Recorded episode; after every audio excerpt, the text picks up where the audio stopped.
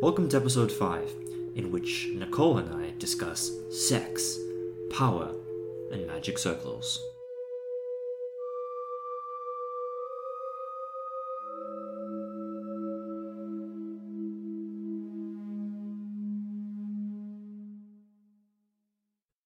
Hi all.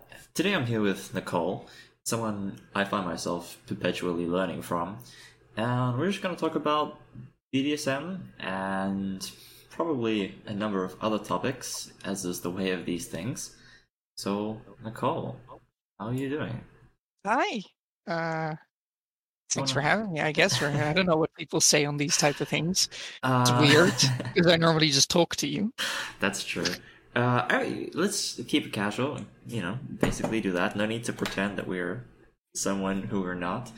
Um, Who says I'm not the type of person that likes uh, oh, fancy introductions and to- and also formalization and pretending stuff and that's true. I really walked into that one, didn't I? Yeah, yeah. uh, yeah. If you, if you bring up BDSM, you kind of automatically end up on, uh, I'm pretending. have to watch my play. tongue so much more this episode with the things I could potentially say, but also I am just exhausted. My sleep schedule is absolutely destroyed from spending like a week editing this the film of the play, and it took us until like know 4 a.m. each night. So yeah, I'm just all over the place. So this is. You can absolutely you can clown on me this today Good, with all the great. stuff that I'm gonna accidentally step into. Cool. I just have a free conversation then. Uh, I can talk about whatever I want. That's what I like. That's yeah, Uh, balls in your court. yeah, someone before I did this, uh, a friend of mine, who I kind of have a BDSM thing with going anyway. Uh, uh, when I told him I was going to talk about him, he said, "You go teach them, teach." So uh, I guess that can work as a as a style of doing this. I guess. Yeah, I mean, Um, I think that's yeah. kind of the, the dynamic we need to play off since um, you sort of Yeah. you, you kind of like touched on maybe certain aspects or like little ways it's influenced like throughout the time that we've been talking, um, but never really Yeah. Like elaborated on it very much. So I feel like there's a lot of like background stuff or like a lot of framework that could potentially be very interesting here. So uh, which you know a lot about. Um, and I don't know anything about. So I think I've never done the broad picture, right? A lot of people in my life know that I know shit about BDSM, but I've never sat down and gone like, "Hey, people, this is this is my life journey with BDSM." So maybe that's an easy start. Yeah, I, yeah. Uh, start off yeah, with some of your experience with it, maybe, and Yeah. like Sure. Uh, so when I was younger, I always had a fascination with power as a concept, like conceptually. Uh, what I mean with that is I got good at the debate club when I was like 14 and a nerd in high school. And I ended up, because of that, uh, I won a competition at, in my school, which normally is always won by like 18 year old people that are about to leave high school. And I was like 14 and I got in the finals and there was a politician there. So he was like, "Oh, uh, that seems interesting. Let's see if we can get uh, young Nicole interested in politics." And because of that, I got interested in politics, learned a lot about politics, started watching national debates, and started following politics. And because of that, the concept of power started interesting me. Right? How do laws actually get made? How does someone you know, why do we elect person A over person B? And I was always interested in the machination behind it. Like, I didn't really care about the law itself. I didn't really care about um, the ethics of it all, as weird as that sounds. I was interested in like the raw power of it all. hmm, So I studied sociology, ended up in Amsterdam because of that. Uh, and well, if you're in Amsterdam and you're interested in power and in sociology, then at some point your road is going to naturally cross with BDSM. It's kind of just going to happen.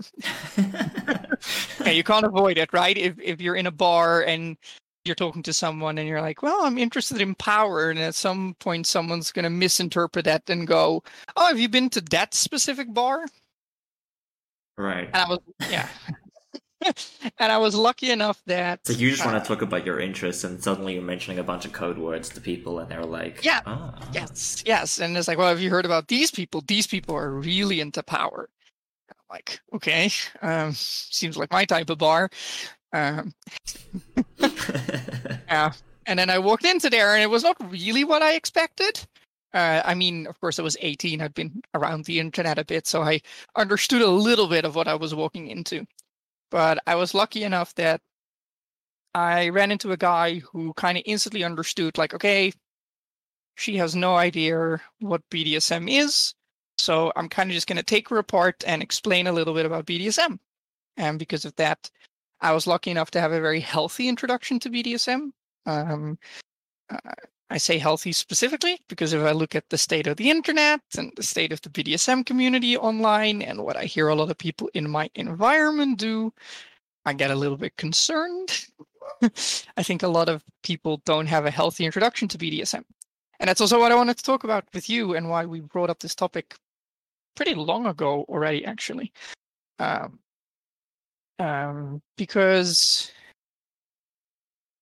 yeah, how do you explain this? Um,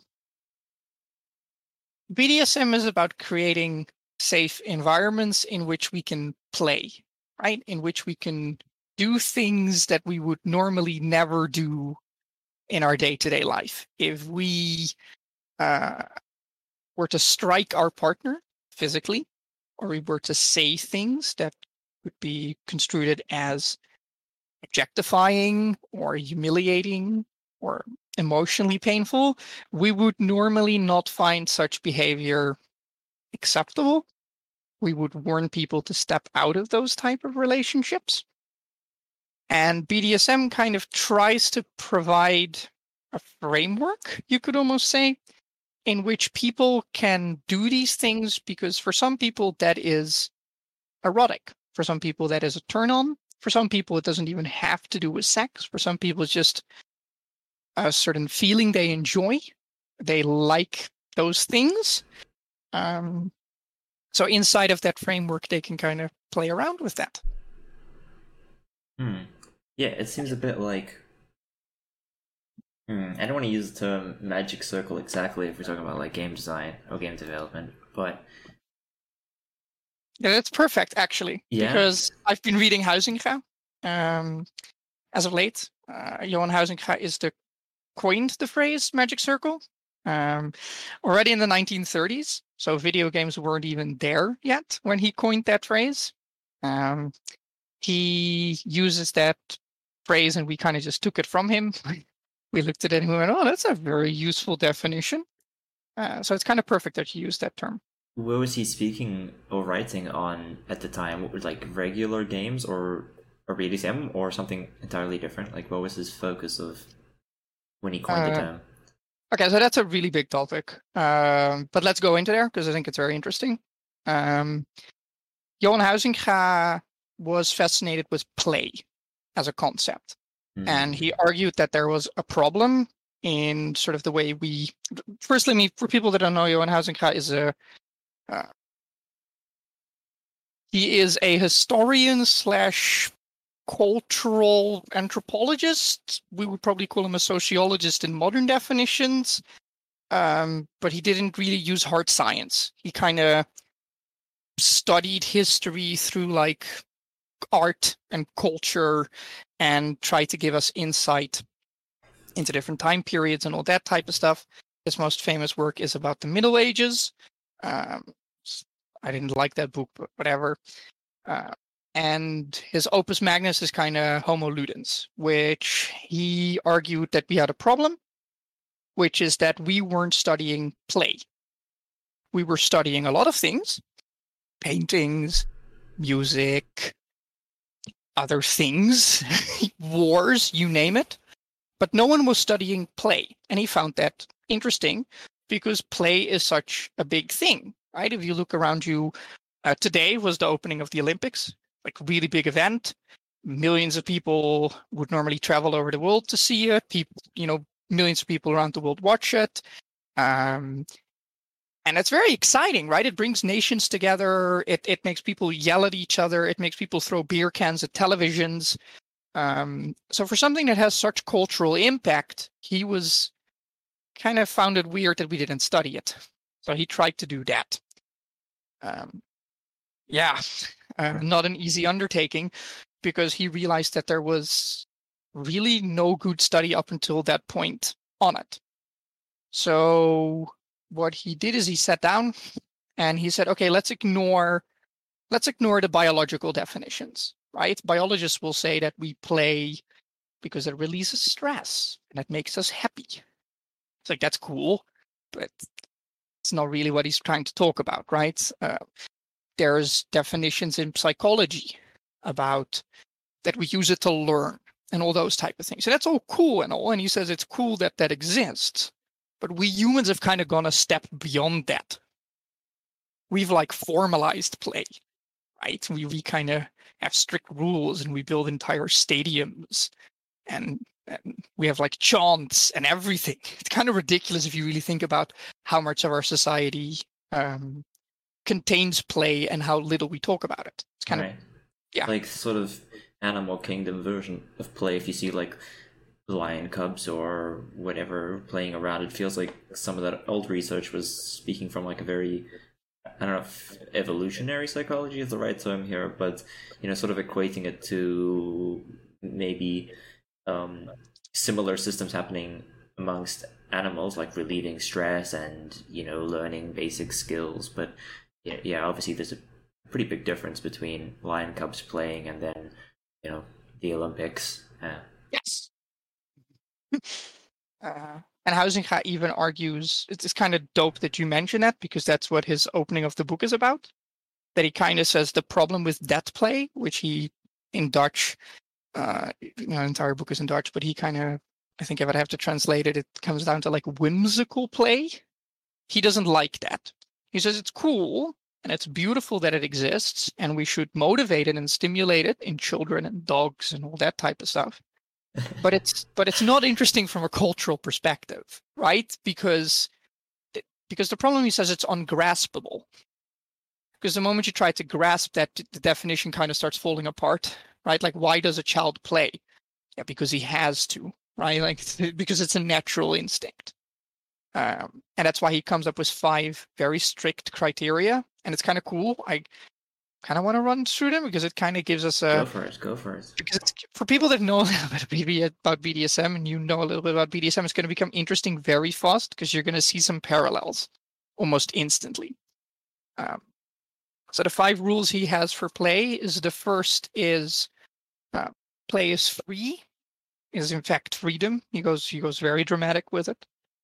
Um, and that's also why a child can't play, in his opinion, or a dog it is play, but it's not real play, like adult play. Um, because for them, it's not a free choice. They don't decide to do it, it just happens. Um, so that's like the first criteria he uses, which is nice because it instantly separates organized play from whimsical play. So, bam, problem one out of the window. Um, and then then it starts heading into the interesting bit, which is uh, play is not normal life it's separated from our daily life. Um, well, indeed, as I said earlier, you know, we wouldn't be fine with someone physically hitting their partner, but in BDSM, we can kind of make a weird exception for it. Um, none of it's actual beating, right? But that's kind of what we're heading into is like, what is the difference between play and reality, and how do you keep those two apart? Mm-hmm. Um, so that kind of ties into the third rule, which is that uh, play always has a duration and a locale, like the Olympics, right? That happens in a stadium. We do it from like today for like two and a half weeks. We're not going to do it for four months.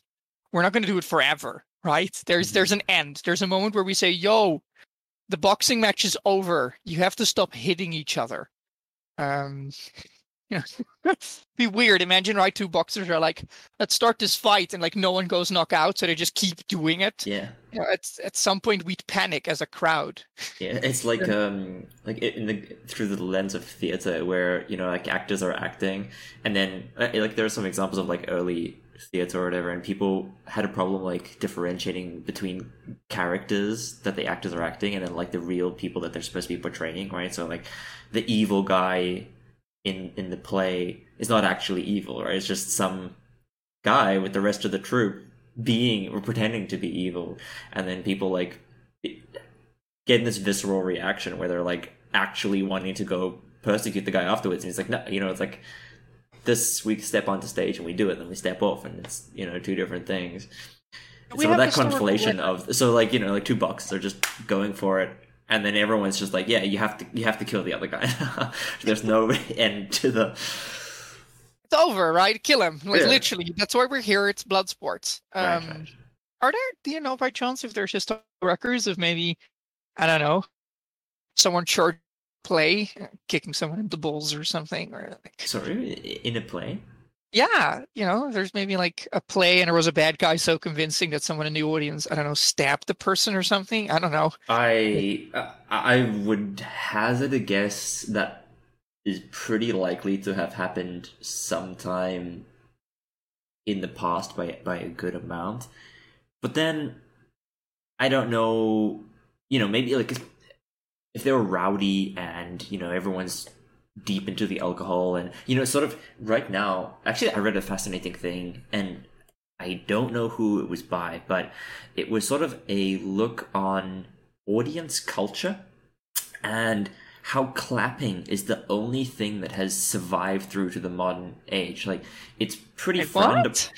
Right. So if you're in the audience, right, for anything, and and, Yeah. and if you think about clapping as well, like people clap for a lot of weird reasons, but it's the only like permissible thing you kind of allowed to do as an audience. You go to the cinema and you sit down and you be quiet and you do not do anything. And when it's over, I mean, you're in a cinema, so like it's kind of weird to clap as well because no one's listening. But if you're at a play or an opera, there's a polite round of clapping and then that's sort of it. But if you go to look at like a medieval production when they're put on, there's all sorts of like jibes and jests that the audience would be throwing into the, actors. Sometimes actors gladly breaking the fourth wall to speak back. Then you throw tomatoes like directly on stage. They'd be hooting and hollering and you know clapping and all sorts of interaction between the two groups, right? all of that is no longer permissible. You can't go to a play Oh. now and, and start hollering and screaming back and like, kill him, kill him, right? it's, everything has been like stripped away. And the only thing that remains is clapping to the point where, like I said, in, in cinema, there are times where people clap at the end of a film. For who? Like, no one there is listening. For whose benefit is the clapping, right? Just the other audience members, or as a sign of that you enjoyed it, right? Like, it's almost a vestigial function of a previous two-way dynamic, which we're have visions of, or like other permutations of in in modern media, but no longer really the same way that they used to be put on. And I think this the article went into it a lot more. I don't know if I'll be able to find it. Maybe I'll throw it in the show notes if I do. But um, it's pretty interesting. So that so that is really interesting to me actually because so what Huizinga observes as well, right, in play is that we have all these rules. It's kind of like rule four kind of ties into this, which is useful, which is play creates order is in fact order, like which he means like the rules are supreme, right? The only way that play works is because the rules are so strict. Right. Yeah. So what's interesting to me is because he argues that the freedom, which he speaks about at the start, can only be evoked because the rules are so strict, right? The reason that two boxers can behave freely and have fun and be playful is because they know, oh, the guy will stop before he kills me, right? Mhm. That creates a certain safety. And because of that, you can kind of disappear in the moment. And I'm wondering, have we like overruled theater? It's like, have we kind of destroyed part of the magic circle?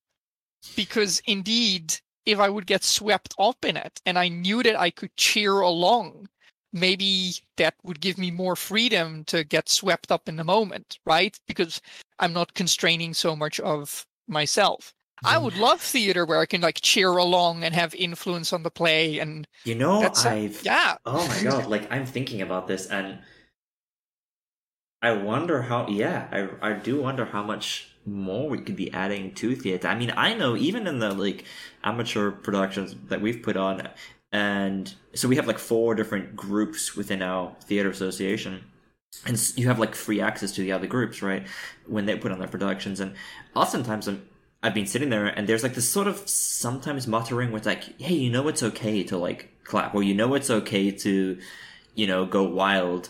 Um, I, I was sitting once in a it wasn't a theater thing, it was like a sort of dance show by the dancing all the dance associations uh, at the uni and all their different styles like they all work together to make like one production right? And i was sitting next to this guy who was going wild and like calling out certain people's names or whatever and like i really wanted to join him but i was just thinking the whole time like i wonder how annoying this is for other people and like am i disturbing their appreciation of the show? And at the end of the show, it turns out he was the director for like one of the big groups, Oh. and so he was totally. He was like, "Yeah, no, you should have been." You know, like I wished everyone had been encouraging people as much, and you know, I would have gladly had that happen. And I've heard that sort of feedback from the people who are like usually administrating this. That like, yeah, you can clap, you can like interact a bit more. It's, it's lovely to see that, and you know, I know if if I'm acting and uh, if someone makes a like really funny joke or a humorous bit like you want people to laugh and you want people to like gasp if you know there's a plot twist. Like hearing your audience react is really nice. And even knowing that i was still sitting there like biting my tongue because i was like yo you should watch this quietly and let it happen and don't disturb it even though there is this culture. So like it's there but it's also it feels like it's sort of on its dying breath right? Like there's no there could be more, but I don't know how we. Maybe that's a very just on its interesting comeback, question. It's just right? like, yeah, maybe how do we? maybe it's just on its comeback. Maybe this is who knows. Now and then things have to die for other things to come back. Yeah, but how do we tell people who, uh, let's say you're just going to watch a play and you've not, re- you're not like someone who watches theater very often or are really engaged in theater culture. Um, your only experience for that is really like going to the cinema, going to the movies, watching some like watching a con. Uh, concerts are maybe a bit different. There is a lot of Concerts shouting. people cheer, right? Depends what type of concert, but Yeah, but a lot of times the audience is is pretty reserved. Like you're there, you're you're aware of everyone else's like experience as well. And I don't know how you sort of like how do you how do you tell them? And maybe BDSM has like answers for this, right? Like Mhm. how do you let people know? Like here are the prevailing rules, and those rules form you know, a set of metaphorical walls, and inside that wall is a space, and you are allowed to move around that space up until you hit the walls, right? Like you don't have to stay in your little one by one meter spot. Like you're free to explore the space up until the walls. But like, how do you quickly broadcast that to someone who's like entering a theater for the? Maybe that's the first time they've gone to watch a play, right? Like, how do you let them know? Hey, by the way, I know in all the other things, you don't go shout out and you know make call outs or react loudly, but here you're allowed to, right? in a way you're already in a way you're already starting it. Like I don't think we have to formulate an answer. But I think just the fact that if you start thinking about those type of questions, you will already come to solutions. Hmm. right? If you look at, because I'm instantly thinking about some places that play with that magic circle, or as Huizinga would say, right, are kind of shifting the rules. Because the reality is that every time you start a theater play, you are evoking a new magic circle, right? It's the start of your play. Yes, we are learning on leaning on cultural shorthand, right? Of like, okay, it's a theater, so people walk in there and they see the curtains open, so a sort of magic circle starts already emerging but- Mhm. It is you as the, the one of the players that is really evoking the circle, right? And you're trying to pull other people into your circle. So I don't know, maybe you just start a play and you turn towards your audience and you go, "Hey everyone, how is your day doing?" And then if you full silence, I assume someone will at some point understand, "Oh, I'm supposed to yell back now." Mhm. and That then the that- moment they the moment they yell back and you respond to that positively then you've kind of enforced the play already right then someone understands oh i'm supposed to participate Right. Th- I mean, there is also shorthand in that, right? Like, there's some call and response theater. I mean, it's usually more to, more on like the improv s- style of things, where you know often they'll like feel the suggestion from the audience to be like, "Who am I?" and then like, "Am I a zombie?" And then there's like quiet, Yeah. "Am I a Viking?" And then you know people are like, "Oh, I'm supposed to participate here." And Yeah. I've seen that with improv, so you could. yeah the question is like could you do minor versions of that and could that maybe spark stuff right or maybe maybe on your audience entering you're already supposed to do something right maybe i don't know move your actors to sit in between the audience maybe that already changes some dynamics right i, I think you have to experiment as Huizinga would say you have to play with it Mm. right because what makes Huizinga interesting is that he argues that we tend to disconnect culture from play. We tend to see them as separate right? But he argues that culture was born in play. And but not as in you pop out of a womb and now you exist. He says more like play happened culture came out of that but now we're sort of intertwined. So you were you'll have to play with it right? Try it out i don't know in a play one day throw a weird line see what happens play around with it a bit and maybe it starts changing the dynamic by itself Yeah, Um, that seems. I like yeah. what you said about like play happened and and culture sprung out of it because a little bit earlier when I was speaking about like um maybe people you know stabbing someone because they got really caught up in the Mhm. play. Like on one hand, I was like, this sort of led us to the topic of people being a lot more rowdy, but on the other hand, while I was speaking on that, I was also thinking of theater and like live performance would have been also one of the largest vehicles for culture back then because obviously you don't you know when you experience someone singing you're not experiencing a recording of someone singing. You're actually standing next to someone in the town square listening to it right? Like people are a lot more ingrained in what the sort of like they understood what an actor was and what a a, a musician whatever would be because like you're that is the, the sort of main vehicle for like storytelling um often moral preaching especially in the case of like uh, greek theater for example. Oh yeah. Right.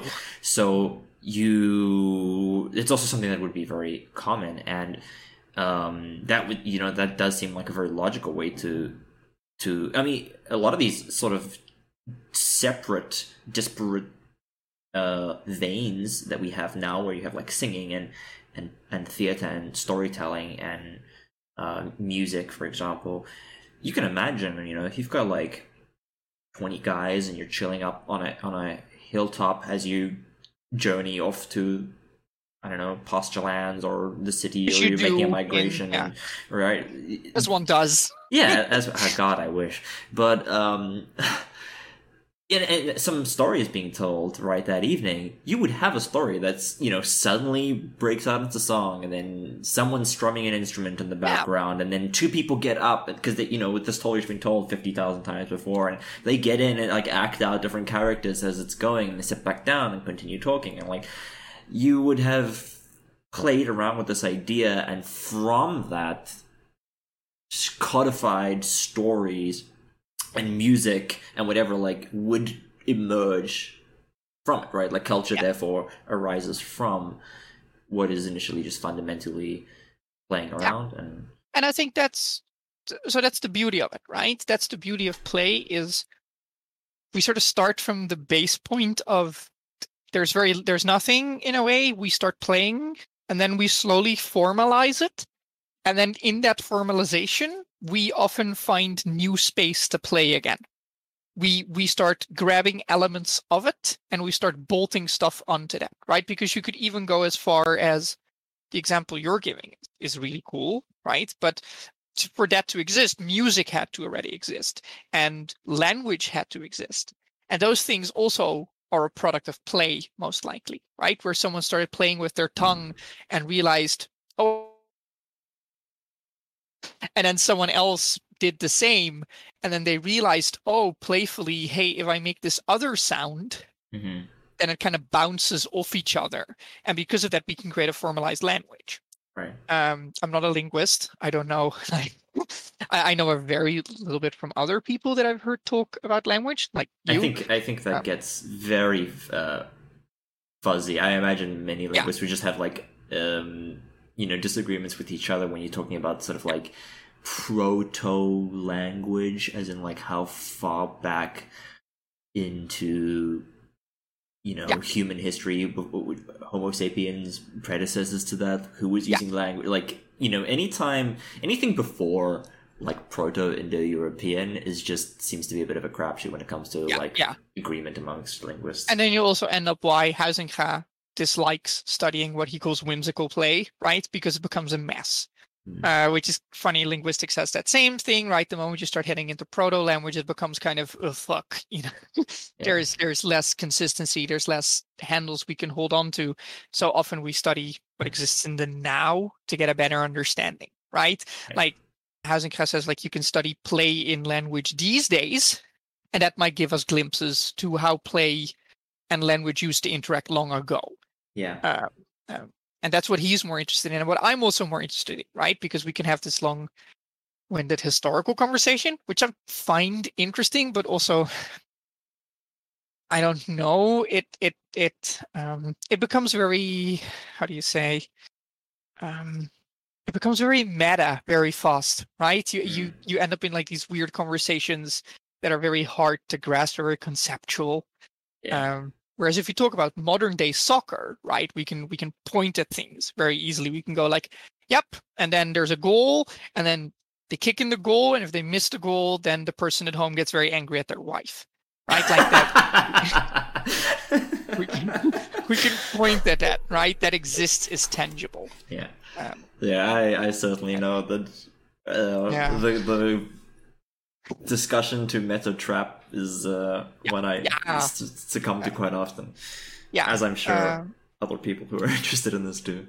Yes, um, and that's fun, and I like doing that at the right time. Yeah, yeah. um, But but housing But doing that in the middle of BDSM is whew, really Uh, well, don't don't do that is my recommendation. Uh, person who might be here for just BDSM tips, don't do that. Don't don't have a meta discussion in the middle of a session. That's quite dangerous, I'd argue.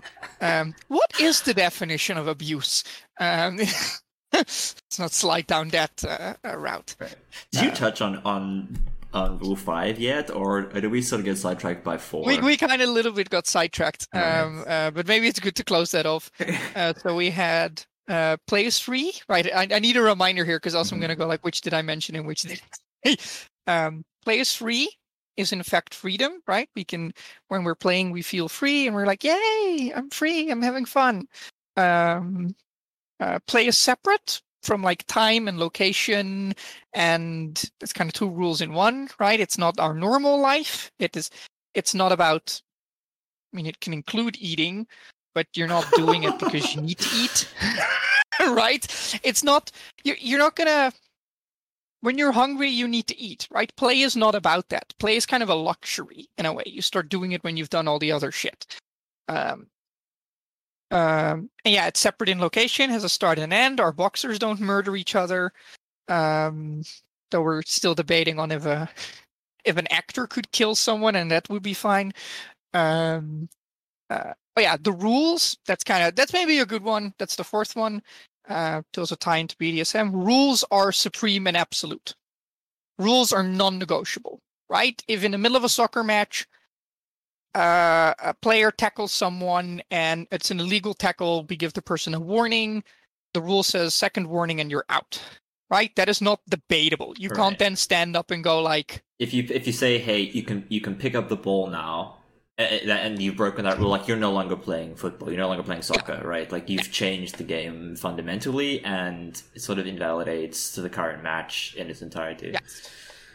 And then the fifth rule, which is kind of in some way going to invalidate soccer in one go. Fuck it, soccer. I don't give a shit about it. Yeah, let's inv- let's invalidate it as not play. That's always fun. Um, and it's kind of a controversial, complicated rule actually. Uh, and there's a lot of reading and takes on on Rule Five of Huizinga, which is um, no material or financial interest can be tied to play. Right. I do see how that can invoke it takes very quickly. yeah. Um, so I'm I'm very much in Huizinga's corner on this one, like very deeply, but also um, I see how sort of remnants of play and sort of like the biological needs of play could be met without Rule Five. But again, Huizinga says I'm not here for whimsical play, right? I am here for hardcore adult play. Uh, with Dude, like, someone someone needs to start taking drinks every time one of us accidentally like mentions a double entendre. Oh boy, good luck. Uh, it's gonna get very hard very soon. There we go. That's another one. Um, um, because because you know, um, he just argues that the moment money is on the table, you're not doing this out of your free will anymore, right? If your life depends on it, if your livelihood depends on play, then you're not really playing. You're not really being free anymore. Some outside force is going to influence the way you interact with this play. Um, right. I mean, that's why, Yeah. yeah. I guess like a soccer player, football player would be doing it as a job, as a career, right? Like they yeah, play is maybe again like a vestigial word attached to it since you do play around Yeah. with it. But I think when you're doing it now as a profession, then you yeah you're doing it as a profession you're doing it as a job and you're not just like maybe same guy goes home on saturday kicks a ball around the field even with the same teammates right like then you could be playing around right but Yeah. i i can i can see that yeah, and and you could, and I it makes sense, right? Because I could imagine, like, if you're a soccer player and you have this very long career, you might not risk a certain tackle or something like that because it doesn't fit your image, right. Or because it therefore the come to a freedom from rule one is like called into question. Exactly. Like how free is this still? Hmm. um i was just thinking by the way how funny it is uh that you said take a sip every time it's a double entendre. Uh it's kind of like a fun rule uh, but also we've been saying rules a lot and people that are into bdsm could have heard the word rule as a double entendre consistently um so then i just well that sounds like their mind. liver problem not mine or their freedom All right. So, So I remember yeah. a little. You were like, when I finish these rules, I'm gonna loop it back into BDSM, and Yeah. it's gonna get fun really quick. But that was like half an hour ago. So the person who's been on their edge, waiting. Can we give them some release? yeah okay maybe a bit maybe a, maybe a bit of an edge um okay so well there's some obvious ones already right um so for example the idea that rules are supreme um we can see that it's like oh the bdsm dom or something and so look i'm already throwing around terms uh the bdsm dom is like setting rules so the sub has to follow those that's not really what i mean i more mean that like the agreements regarding safety are supreme. No one can break those. And we'll get to those parallels, but let's just first start with maybe just the definition of BDSM would be fun. Um, so BDSM it's four it's four letters, but it's six words, which is kind of cool, kind of magical. What is this? The Um, name of God in Hebrew? yeah, kind of, right? uh, who knows? Maybe in like hundred years, people will be like, "You can't say, you can't say the name full out." Uh, now BDSM is um um and this is also where it's going to get a bit tricky because its history is very different than how we look at B how I look at BDSM and whatever. Uh so it's uh bondage domination no wait it's bondage discipline domination submission and sadomasochism and masochism or sadism and masochism so two S's, two D's. yeah, yeah, right. It's kind of kind of cool how you can use them double, and you can also see they kind of form pairs, I which is kind of nice. Yeah, yeah. Oh, very mature here. no hardcore play here today. Um, or are you being playful with language? Oh, let's stop doing that. Ooh. Oh god, it's getting exhausting. My meta Um, traps. So. Yeah. So if you just hear it that way, it's kind of just a labeling of things, right? It means people that play around with these six things. And that's not really the interesting part. Uh, it- it- it's kind of just a remnant of things the BDSM community is generally into. Um, but what has been fascinating me as someone that is fascinated in power as a concept and also in Huizinga is that what BDSM actually just is, as I said, is a is a is a framework in which you can do things that you normally couldn't, where you can play. And there's generally two frameworks that exist. Uh, one is called uh, SSC, and the other is called RAC with CK, um, which stands for Safe, Sane, and Consensual. That's SSC. And REC is risk risk aware consensual kink. Um, yeah, a lot of lot of stuff here. Um, so SSC basically boils down to well, three words are safe, sane, consensual, which means Safe, Only sane, consensual. safe, sane, and consensual. Oh, um, which means that everyone involved in a scene, right? Here we go again. You evoke a scene, you evoke a magic circle, as you said at the start, and then pulled us into Johan Huizinga. Uh, um, is that the the um, uh, everyone who's evoking the magic circle is doing so in a safe, sane, and consensual manner. Now, what does that mean? Is, you know, don't choke someone unless you know what you're doing. Don't tie a human being up if you don't have a safe pair of safety scissors nearby. Right? Sane means, I guess, don't be intoxicated while you're doing any of this. Don't do things that are really stupid. Like, I don't know, don't don't burn your house down Hmm. um, it, it's safe, probably if you know what you're doing with lighter fluid, but um, it's it's not really sane. The consequences of this might seriously damage you. Now, there's sane ways to do it. I'm not kink shaming people that are into house burning into saying don't do it. Arsonists are in shreds right now. I just mean like you know do it in a sane way, and then consensual is is everyone consensually on board? Is everyone aware of what is happening? And you know, um, uh, is everyone in agreement? Is no one intoxicated?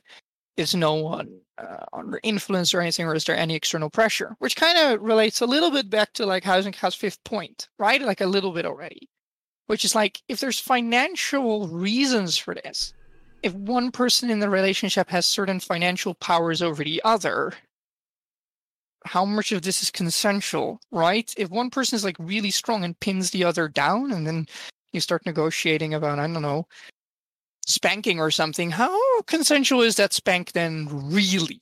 Right. so Um, the person who's like the who is agreeing to it is kind of agreeing under duress, right? Yeah, yeah.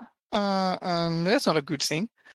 Um, and then we have REC, which kind of came into existence a little bit later because some people had critique on SSC because they were like, well, nothing is really safe or sane, right? I mean, you could practice choking out someone a million times, but it doesn't mean you might never slip up. Or right. yeah. or you could have a billion safety nets, but something might still go wrong. So they came up with RAC, which is risk aware consensual kink, kind of already implies, which just mean as long as everyone is aware of all the risks and it's consensual, then it's also kind of in the clear. I want to have a long discussion about this because the BDSM community has not figured this out fully. Right? There are people who believe one of the two is way better than the other. There are people like me who kind of go, I I find it a debate about semantics. Um, I think in a lot of ways it is very similar. I have had partners that are into SSC. I've had partners that are into REC. It's- I don't know. It kind of just, I mean, uh, wow. Watch me yeah. absolutely enrage a bunch of people, but it kind of seems like the difference between actually something I've been grappling with uh when it comes to like making any public post. We kind of joked about it a little bit earlier um about making definite statements, right? And it's like at the start like you hear a definite statement and it's like, you know, I don't know, something like men are like I don't know, men are trash, for example, right? And then there's like, well, your statement means every single man because it's 100% definite you include every single person and then there's this whole semantic debate about it where it turns into like well some part of it not all right like you you start dividing but like i mean a, a significant portion or the majority or a, a large you know you have a li- high likelihood of right? And you go through this whole semantic thing and that feels like the risk aware it's like yeah nothing is 100% safe obviously. Like nothing is really 100% binary anyways. Um so now you have an asterisk of it's mostly are you aware?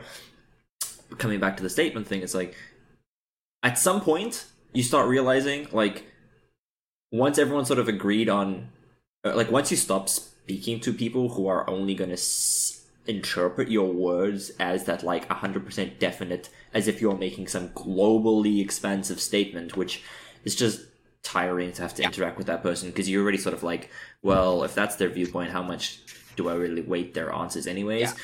and then you sort of get into a sort of like non-dualistic approach you end up realizing like i could just say the definite statement anyways like the person who can interpret that and be like i understand that when you make the statement you are not trying to include every possible person on the planet into that category and then you you just end up right back where you started like using definite statements but sort of trusting that the people will be able to read you know Yes. apply some critical lens to it so that's sort of my look on ssc versus rack where it's like Yeah. definite statement a slightly appended statement you're really shooting for the same point and you're ba- debating semantics and you know everyone Yeah. loves a little bit of drama in their community to make it feel like something's happening Yeah, I know, right? It's good. Uh, we need opposition. Uh, you'd argue that with DOMs and subs, we would have enough opposition.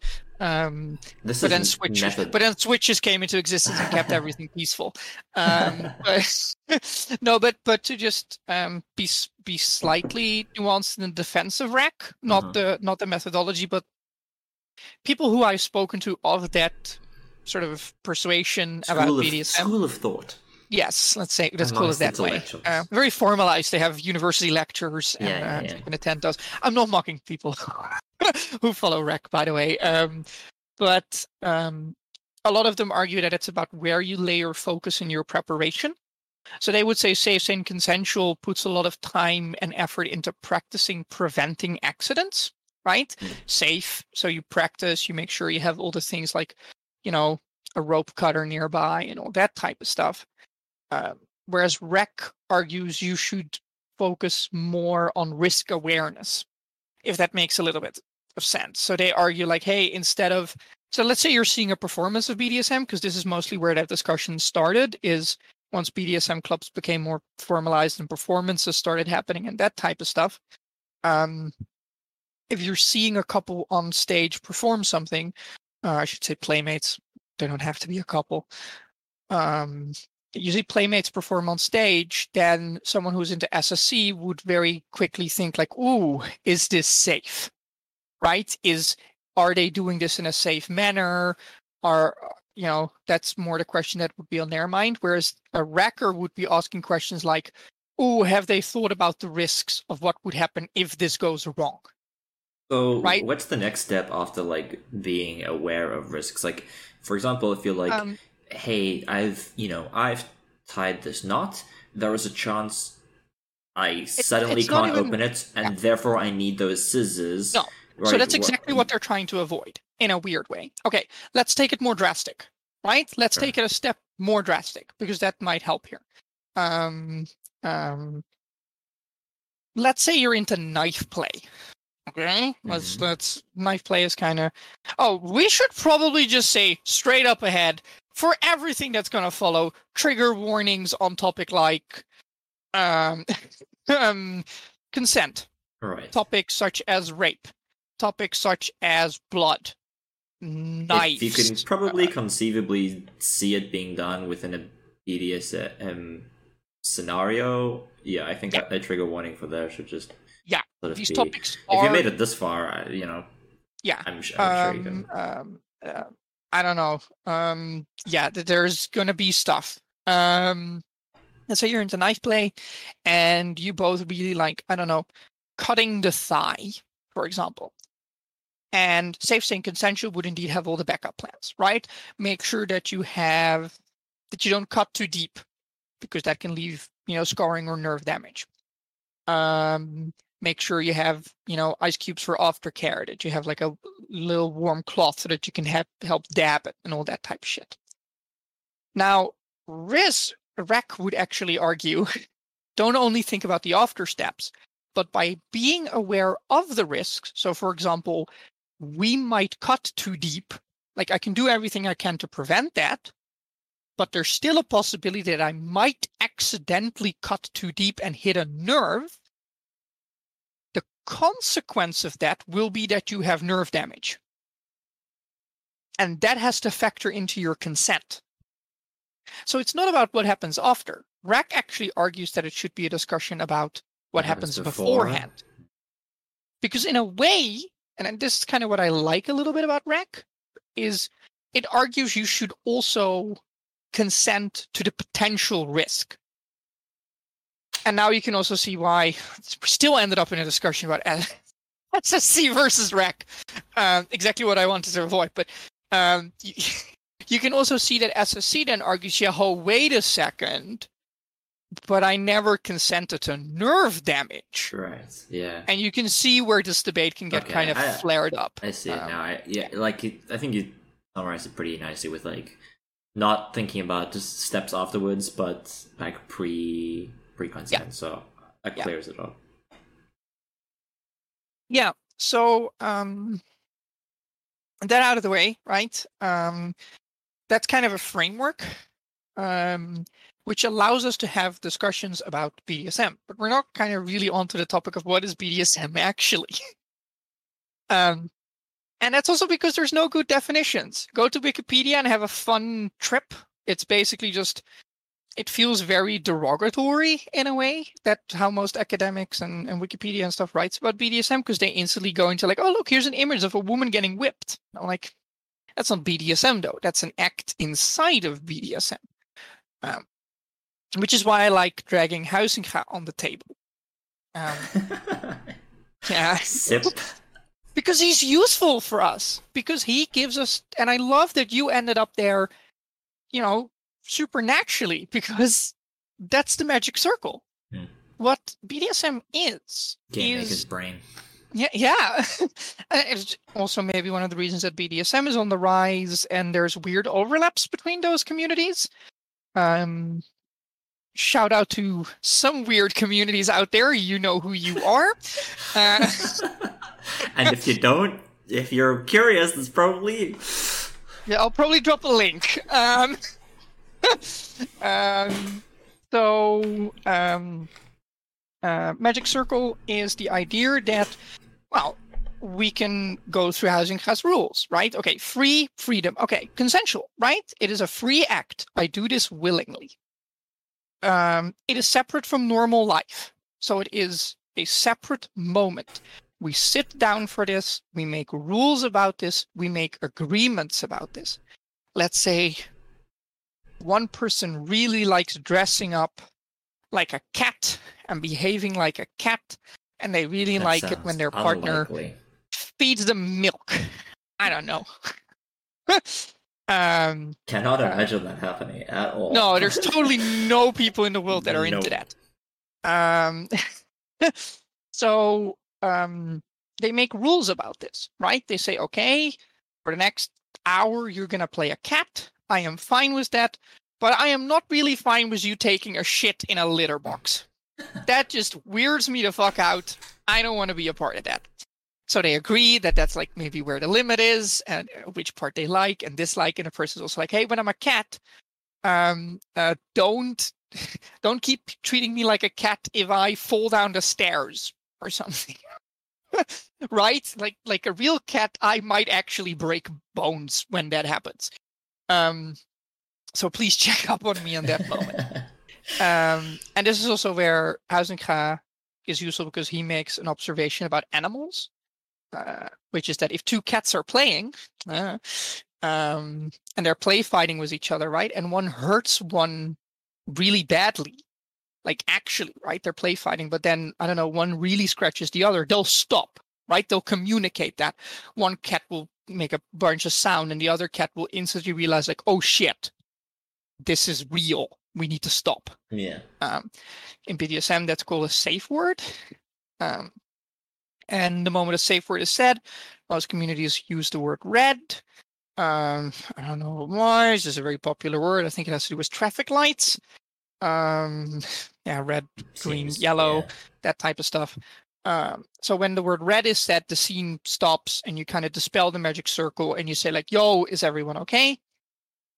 Uh, uh, and like I said, so those rules are supreme, and because of that, you can behave freely inside of those rules.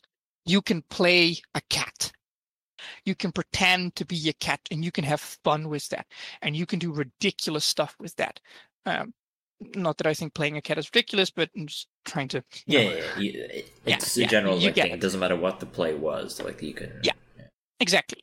And that way, Huizinga actually gives us like these really nice, tangible terms to explain what BDSM actually is. It's this magical moment that exists separate from everything else. And this is also what I dislike about what BDSM has become in the common sort of interpretation of it. Because I think a lot of people, when they talk about BDSM, we instantly get the images of the whips, right? And dominatrixes in, in leather with long boots and um, um, I don't know, uh, uh, very stern men hitting girls with their belts and people being called daddy and all that type of stuff. Don't get me wrong, that is a part of our community. I'm not going to deny that. Um, but it's not what BDSM is. It, it, it is part of it. but BDSM can also be playful and whimsical. It can also be, well, not whimsical play. Huizinga, I would have an opinion on that but I mean, it can be it can be joyous, right? So it can be is the- celebratory.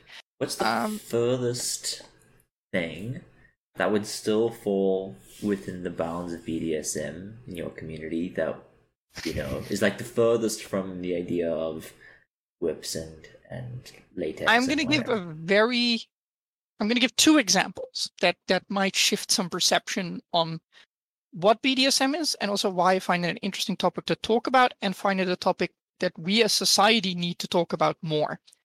Um, because we're currently having sort of a lot of discussions culturally about sex, right? Me Too movement. Um, what is consent? How do you define consent? How do you flirt with someone?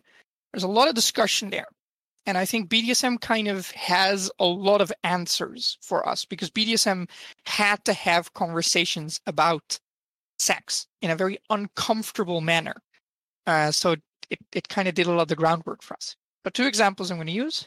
Um, one is a very beautiful story about a woman I know who um, uh, was raped when she was younger, uh, in her teen years, and because of that had a trauma about penetrative sex.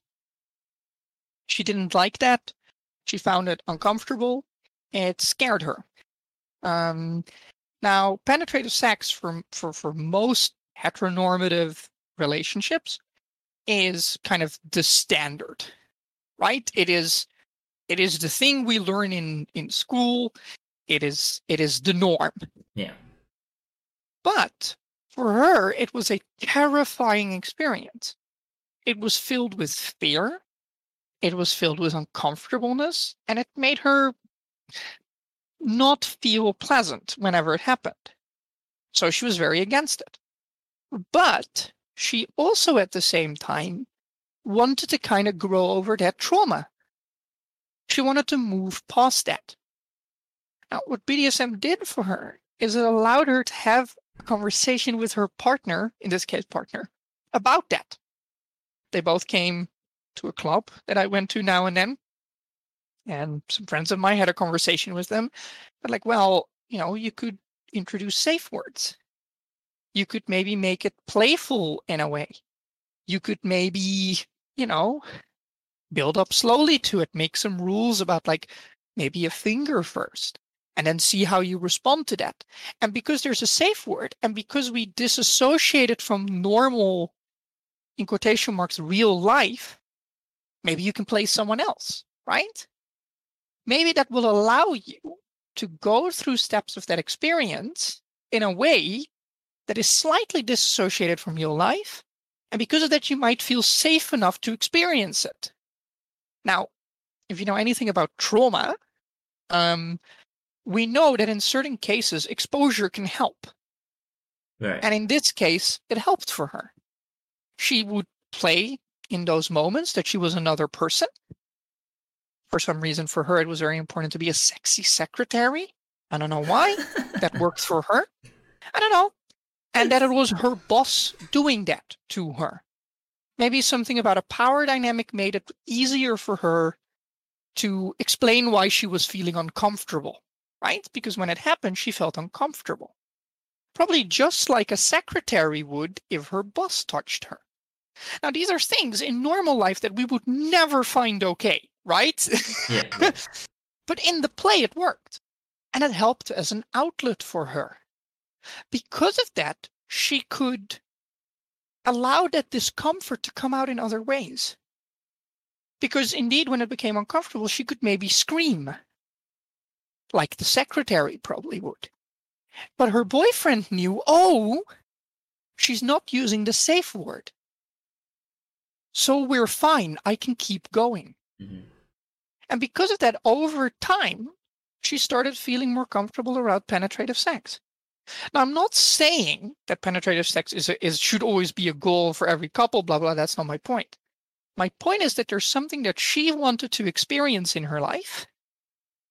And this way, she could get to something that we would normally describe as the norm in most heteronormative relationships. I would call that very far removed from what we normally think of when we say BDSM. Right, yeah.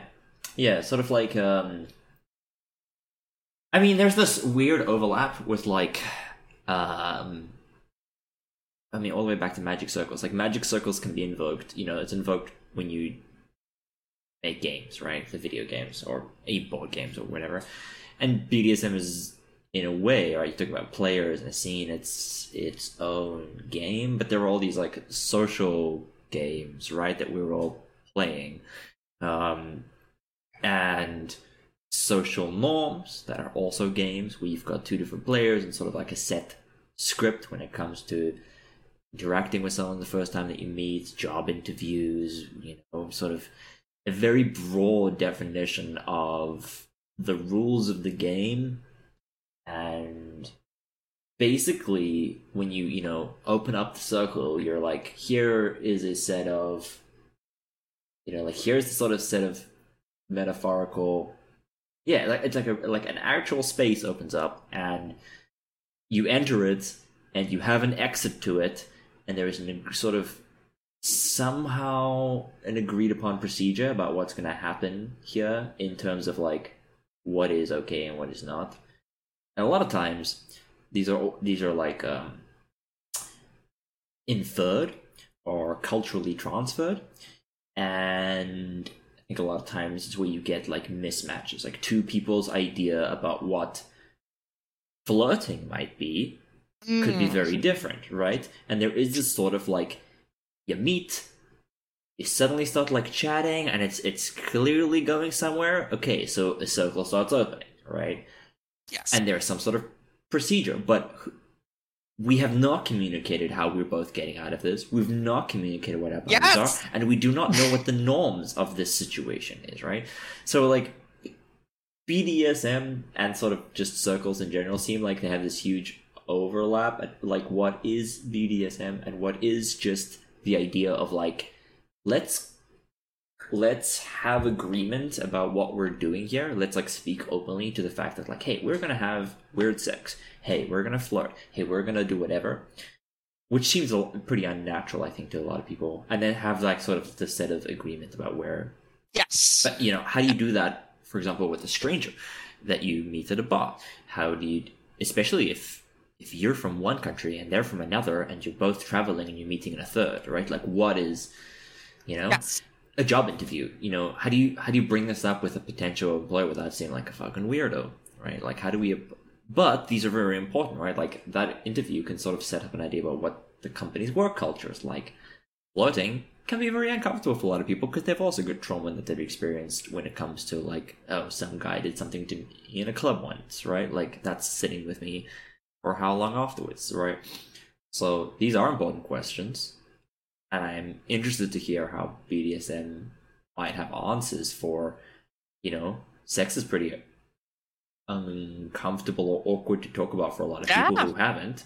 But also, once it, it does imply some sort of trust, like when you're about to have sex, if it's consensual, like you are both in agreement like right now we're gonna do stuff that is usually not normal and, and, you know like it's, certain things are not permissible and we trust each other enough to like get naked and vulnerable together right? How do we apply that to or at least it's a very interesting question to me is like how we how we can talk about applying that to other topics where we don't have that like start off trust about like you know I'm getting to the point where I'm okay to have sex with you right now, so we can start talking about rules, or whatever. If I'm meeting a stranger, we're gonna I have think- a, you know how do yeah. we start? How do we get that?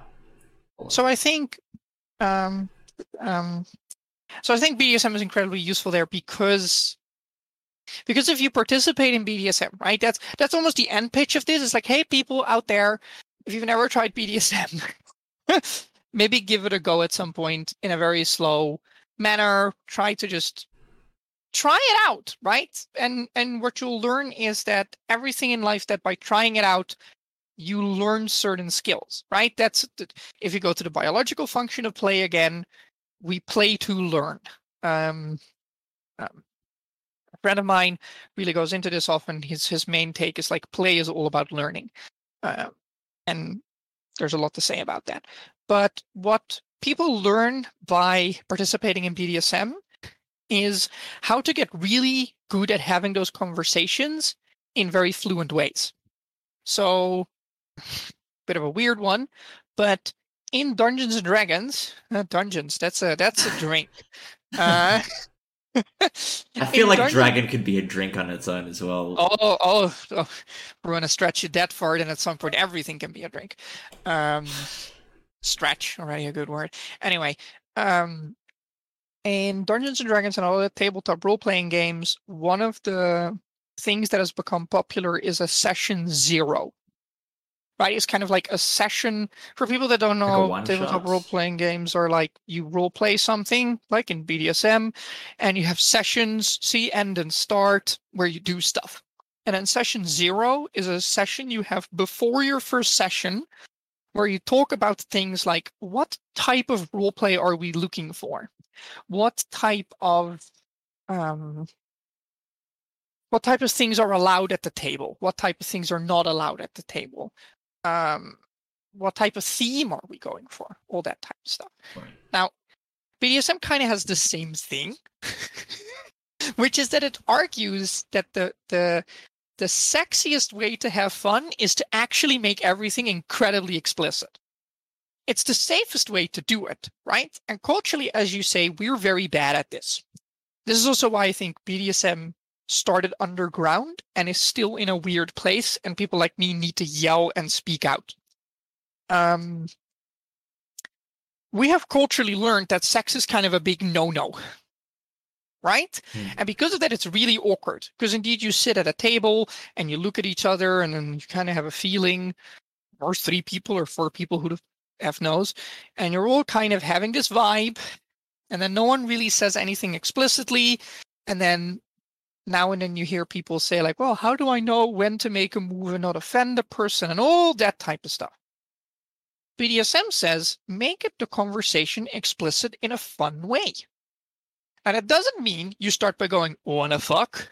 It's not a it's not a good one because you're already kind of overstepping a few lines because you don't know if this person feels comfortable with that. So one of the things you can do in BDSM, which is very common, is you can say, we're about to have a conversation about what we're comfortable with in a conversation. Ooh, kind of intriguing, mysterious. What's about to happen? And you're already kind of evoking a little magic circle, right? And in that conversation, if you ever feel uncomfortable, all you have to do is tap the table twice. Ooh, mysterious little ritual has been introduced. And I feel safe because I know that we're going to have a conversation that might get a bit weird. But you also gave me an out already. Mhm. And because of that, you kind of create a tiny little magic circle in which you can have a conversation about another circle you might want to create at some point. And this is Huizinga's point. culture creates play, creates culture, creates play upon each other endlessly. Um, I recently saw a bunch of young people on TikTok, so hip, like a 30 year old woman hanging around on TikTok. Fuck yes. Um, have a conversation about this. It was for a like high school educational like sex ed thing. And one of the guys said, "But how can I flirt with a girl if everything has to be consensual?" Oh yeah, that's a that's a very uh um, Yeah, but if you're a relevant topic 14 year right old, now. you're a, if you're a 14 year old man who's grown up in maybe not the most progressive society, or I shouldn't even say progressive, but like a, a, more patriarchal society, mm-hmm. then indeed that can be complicated. Oh, I, I think more than just if you're a 14 year old. Uh, yeah, yeah, like yeah. that's that seems Yeah. to be a, a thing that a lot of people are grappling with right now. Is like, you know, especially with stuff like the Me Too movement, you've got a lot of you know people speaking out about it, and then the, the sort of maybe not even backlash, maybe it's just honest questioning as well. But there's a lot of backlash in there. It's like, well, how do I do anything now? Right, like. How do I? It seems like I would ruin the moment if I speak about this explicitly. So Yeah. yeah, Yeah, so a community that has to now and then talk about, I don't know, urinating on someone else has you covered. Don't worry, person listening to this. You're about to get the answers, um, which is make consent sexy. So the example these these you know teenagers for sex ed gave was you're looking at someone who you find attractive across the room. You've been talking to them maybe a little bit, and you really want to kiss them. Now you could make a move. In a way, that is kind of an aggressive move, right? You could try and kiss them. It's kind of a kind of weird if you really think about it, because you don't have consent for this. Yeah, I mean, I think we've all found examples of like Yeah. teenagers who've stuck their tongue down someone's mouth and Oh. no one's really wanted to. 14, 14 flashbacks for me and go like, help me. Uh, um, very uncomfortable.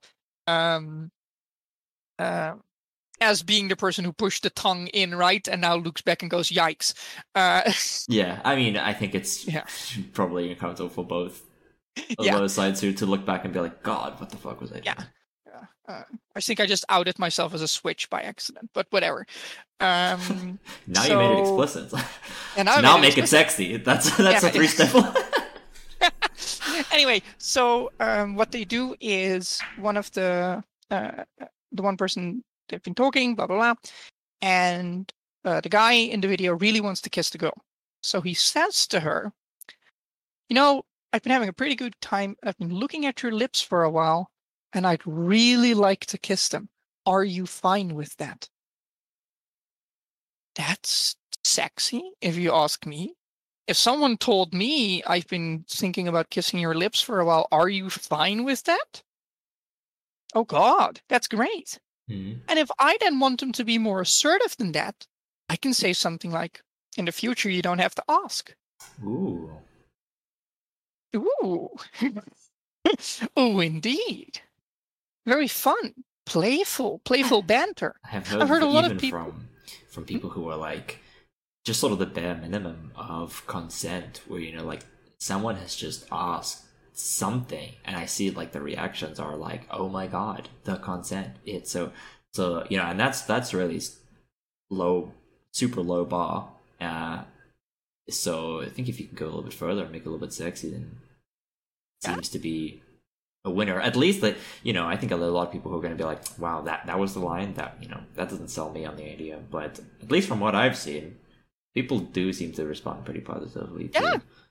it it it what it also does is it slows everything down right the weird thing the image we have of bdsm is that it's all kinky and wild and listen if you think asking consent in a slow manner is not sexy then you definitely shouldn't be playing with ropes and stringing up people against walls and hitting people with whips the reality is in my experience as someone who's been in the bdsm community for over 10 years right now it's the people that move slow that have the kinkiest, wildest fucking experiences of a lifetime. I'd also say there's probably a good deal of because you are moving slow, some of the uncertainty and mis uh, how do I say this like misdone actions are eliminated, right? When you are moving quickly to try capitalize on something you don't really understand, that's when you can like for example, let's go back to 14 year olds kissing. Uh, oh god, that sounds weird to say. Um, but you know, young teens who may be a bit uncertain if they don't know, like, God, can I do it? They just push their head in too far. Maybe they clunk foreheads. You know, like everyone's flustered. They don't know what they're doing. But if you have explicit, this is an okay move, that gives you a second or two to collect your thoughts, to plan your action, to move in over a second rather than trying to rush it as quick as you can. And, you know, you can do it smoother. You can do it without worry. And that eliminate by asking for that consent, it eliminates all that worry and that, like, that rush as you try to to sort of force an action. So Yeah. Yeah, Oh. I've, I've advocated it for for the, the consent being like slow consent being leading to more possible uh pleasure or more possible kinkiness. And it's not just more kink or more, you know, wilder things. Um, I think one of the things that BDSM does so beautifully is it makes things explicit, which we are culturally taught shouldn't be explicit. Like, um,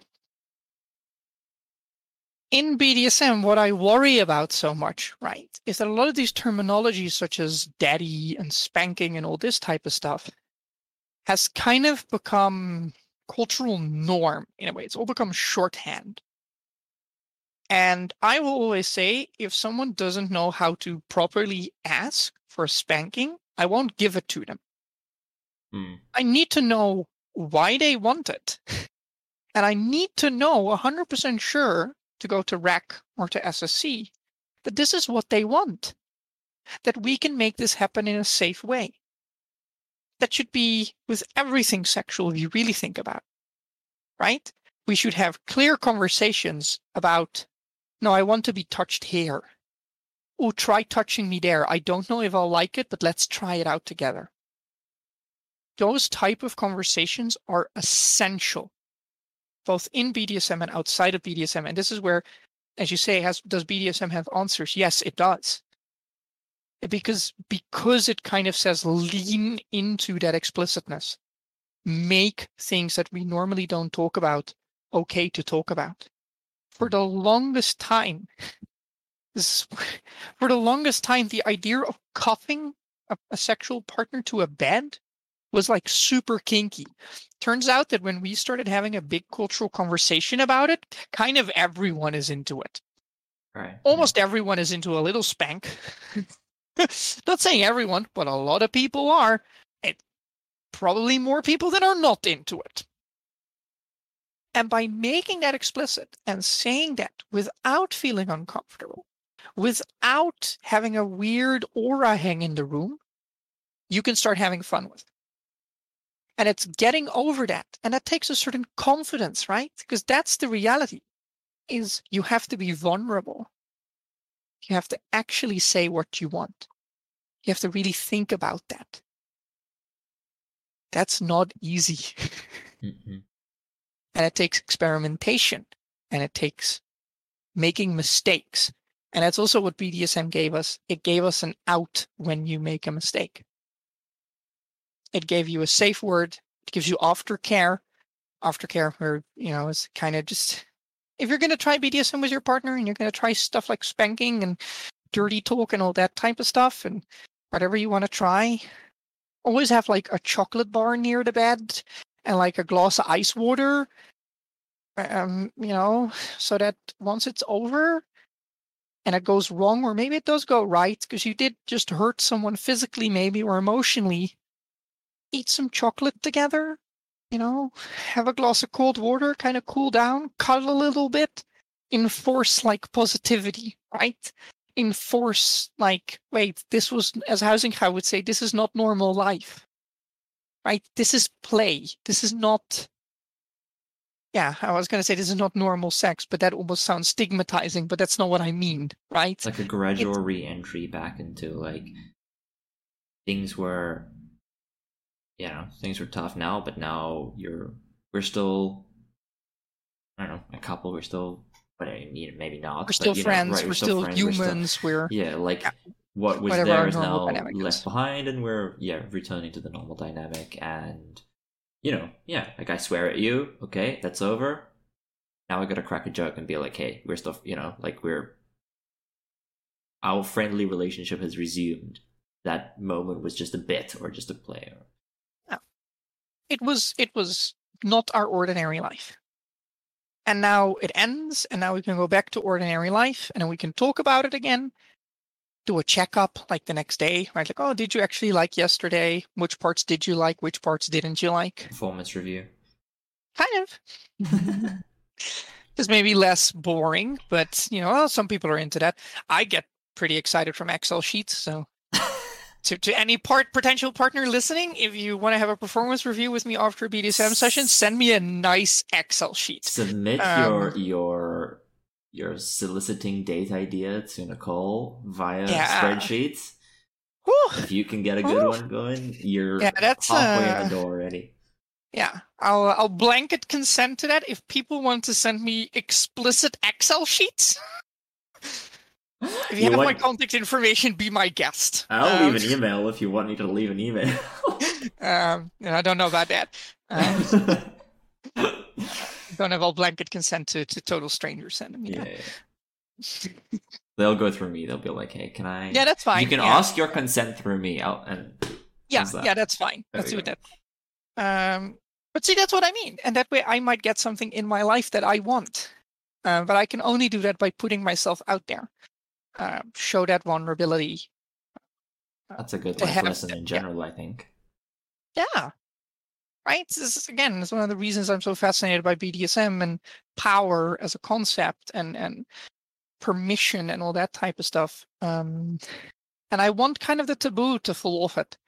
I, I really want BDSM to get a better name than oh we were kinky and we did stuff with leather.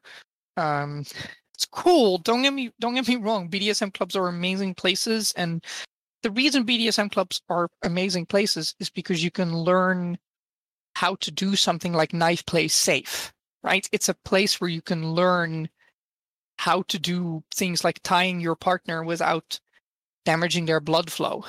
Um, right? That that's why BDSM clubs are cool because it's people sharing knowledge with each other.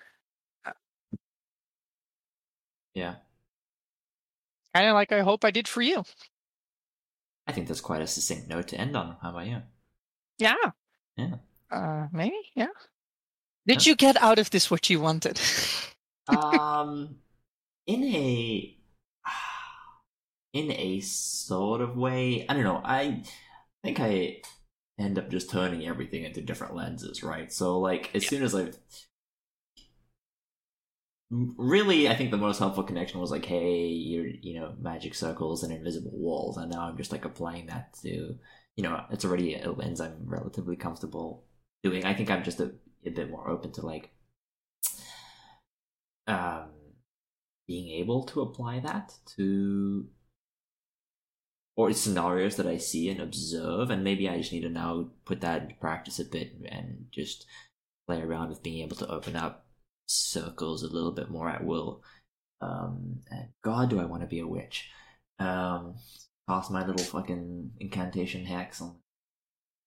But that's what you're doing in a way, right? That's Yeah, magic yeah, circles. yeah. That's the cool thing about exactly. it. It's um, um yeah, I have to go there for like a second now because because there is like in play, right? And we're game dev, so you think about this type of stuff. I try to think about this from a perspective of art. Um, is I think playing around with the magic circle is fascinating. Um, Hideo Kojima, yeah, there we go. That's why I had to laugh because I bring up Hideo Kojima. Um, bingo. Uh, BDSM, Huizinga, Hideo Kojima. It's like the trifecta. Um, and we had spreadsheets in there as well, so yeah. Oh, spreadsheets as well. Yeah. It's everything. Everything I want out of a relationship. Um, um, is um, he does this with Metal Gear Solid One, right? Where he plays around with the idea that oh, the game is set inside of the magic circle that we normally see on our screen with input, and then he has a puzzle that you can only solve by grabbing the box of the game and reading out a code on the back of it. Right? I, Mm. I find that already a little interesting experiment about shifting magic circles and playing with it and having conversations and dialogue about it. I say this explicitly as well because I know that Hideo, this isn't an accident that he ended up on this. It, you know, he read Johan Huizinga's Homo Ludens. His his entire studio motto at the moment is, you know, Homo Ludens. He writes about this. He, you know, so there are people that are starting to notice these patterns. This thing that bugs me about Huizenga is because I'm reading his work at the moment again. His entire book gives us a summation of what is play. Then he has like 12 chapters about shit like play in art, play in language, play in war, and all interesting topics. But the one that I'm missing is play in sex. Hmm. And it's just that's the the missing chapter for me. It's like the missing linking pin in all of this. And I think culturally, we as a society also are maybe maybe missing that play in sex. Maybe There- that's the thing. Is like make sex playful again. Yeah, I feel like uh, make many things playful again. Um, is is maybe an appropriate way to navigate a bunch of the things that we're dealing with um, right now, since it does involve, yeah, play through uh, through the lens that we talked about and the rules that we talked about, right? Like, I think we can engage, yeah, like I said, with a lot of things that people are struggling with right now if they have a clear boundary of what the rules are, what consent is, what how it separates, um, and that could be very helpful. Jumping back really quickly to your your thing about Gear Solid, there's some dev on Twitter who I wish I could remember their username off the top of my head because they're relatively well known, so I do apologize for forgetting it temporarily. But We'll link it below in the sidebar, whatever. yeah, it'll be there. It's um I remember a game that they made which kind of like playing around with the idea of the circle and and reading the code on the box. It involves like you're playing the game and you have to alt tab to the desktop and you solve a certain part of it. Or in fact, I I believe they first tried a um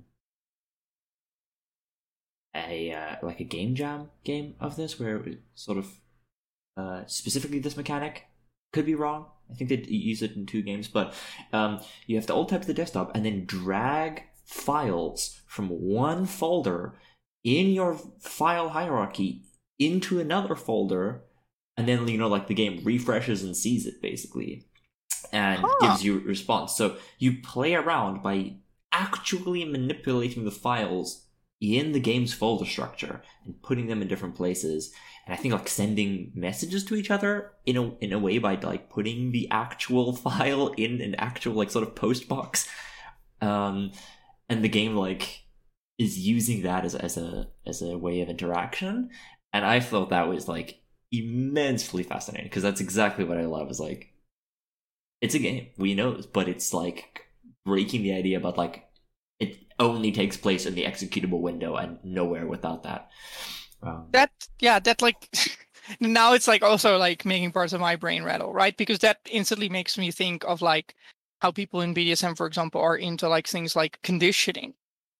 Conditioning is kind of like where you reward positive behavior and Pavlovian.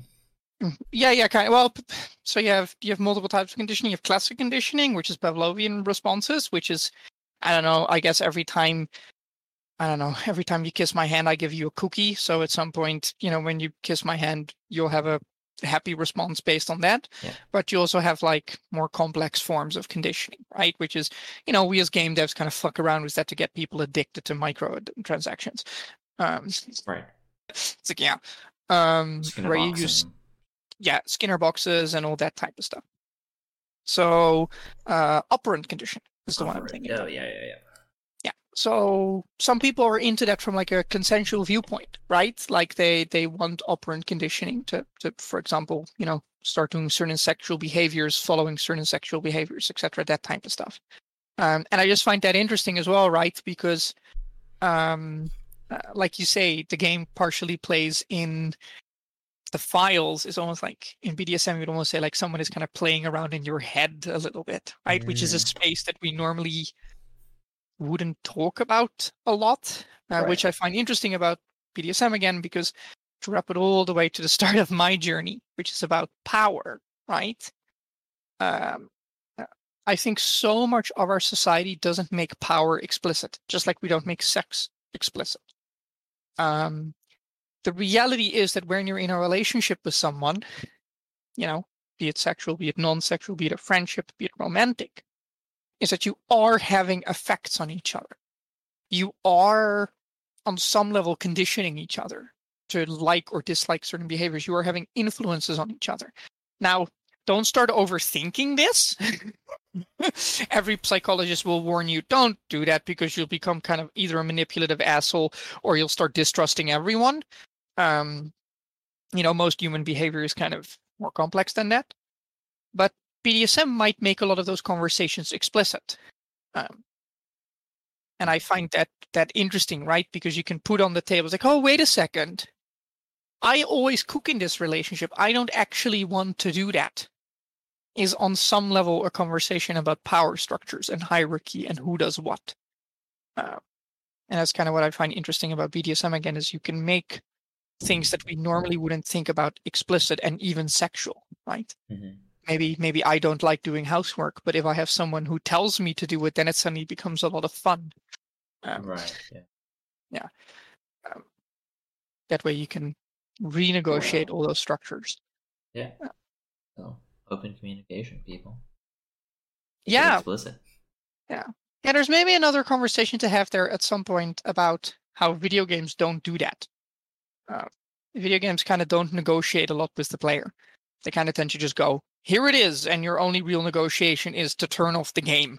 Yeah. Um, Your, the, you know, the rules are still stated, but actually, maybe more than video games. Like having to click OK on a 14-page EULA and T's and C's is like the rules are laid out, but it's a you know one-sided Yeah. bit of rule, and and uh, and then you can just yeah accept or not Yeah. use, which is not exactly uh, possible for a lot of things, right? Um, Yeah. Certain products. And the EULA and the EULA won't say that we're going to use operant conditioning to try to get you addicted to loot boxes, right? No.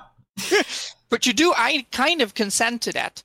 Um, So RACK without the RA. yeah. Yeah, or maybe the other way around. It's like consensual, like kink, but there's like no risk awareness. It's like, That's the without the RA, right? yeah, yeah. oh, yeah. All right, that sounds like a good note to end on. So, um, been lovely chatting, Nicole. Thanks. Yeah, it was nice catching up and finally getting this conversation out of the way. I would link something, but um, you a unbothered offline goddess, so Yeah, I don't have a Twitter. I don't have a LinkedIn. I don't like signing up Yeah. things that ask my consent. the only option you have is send your spreadsheet to me, and I'll forward it if it's if it passes the test. So that's your options. Catch it in my email, and uh, catch you guys next time.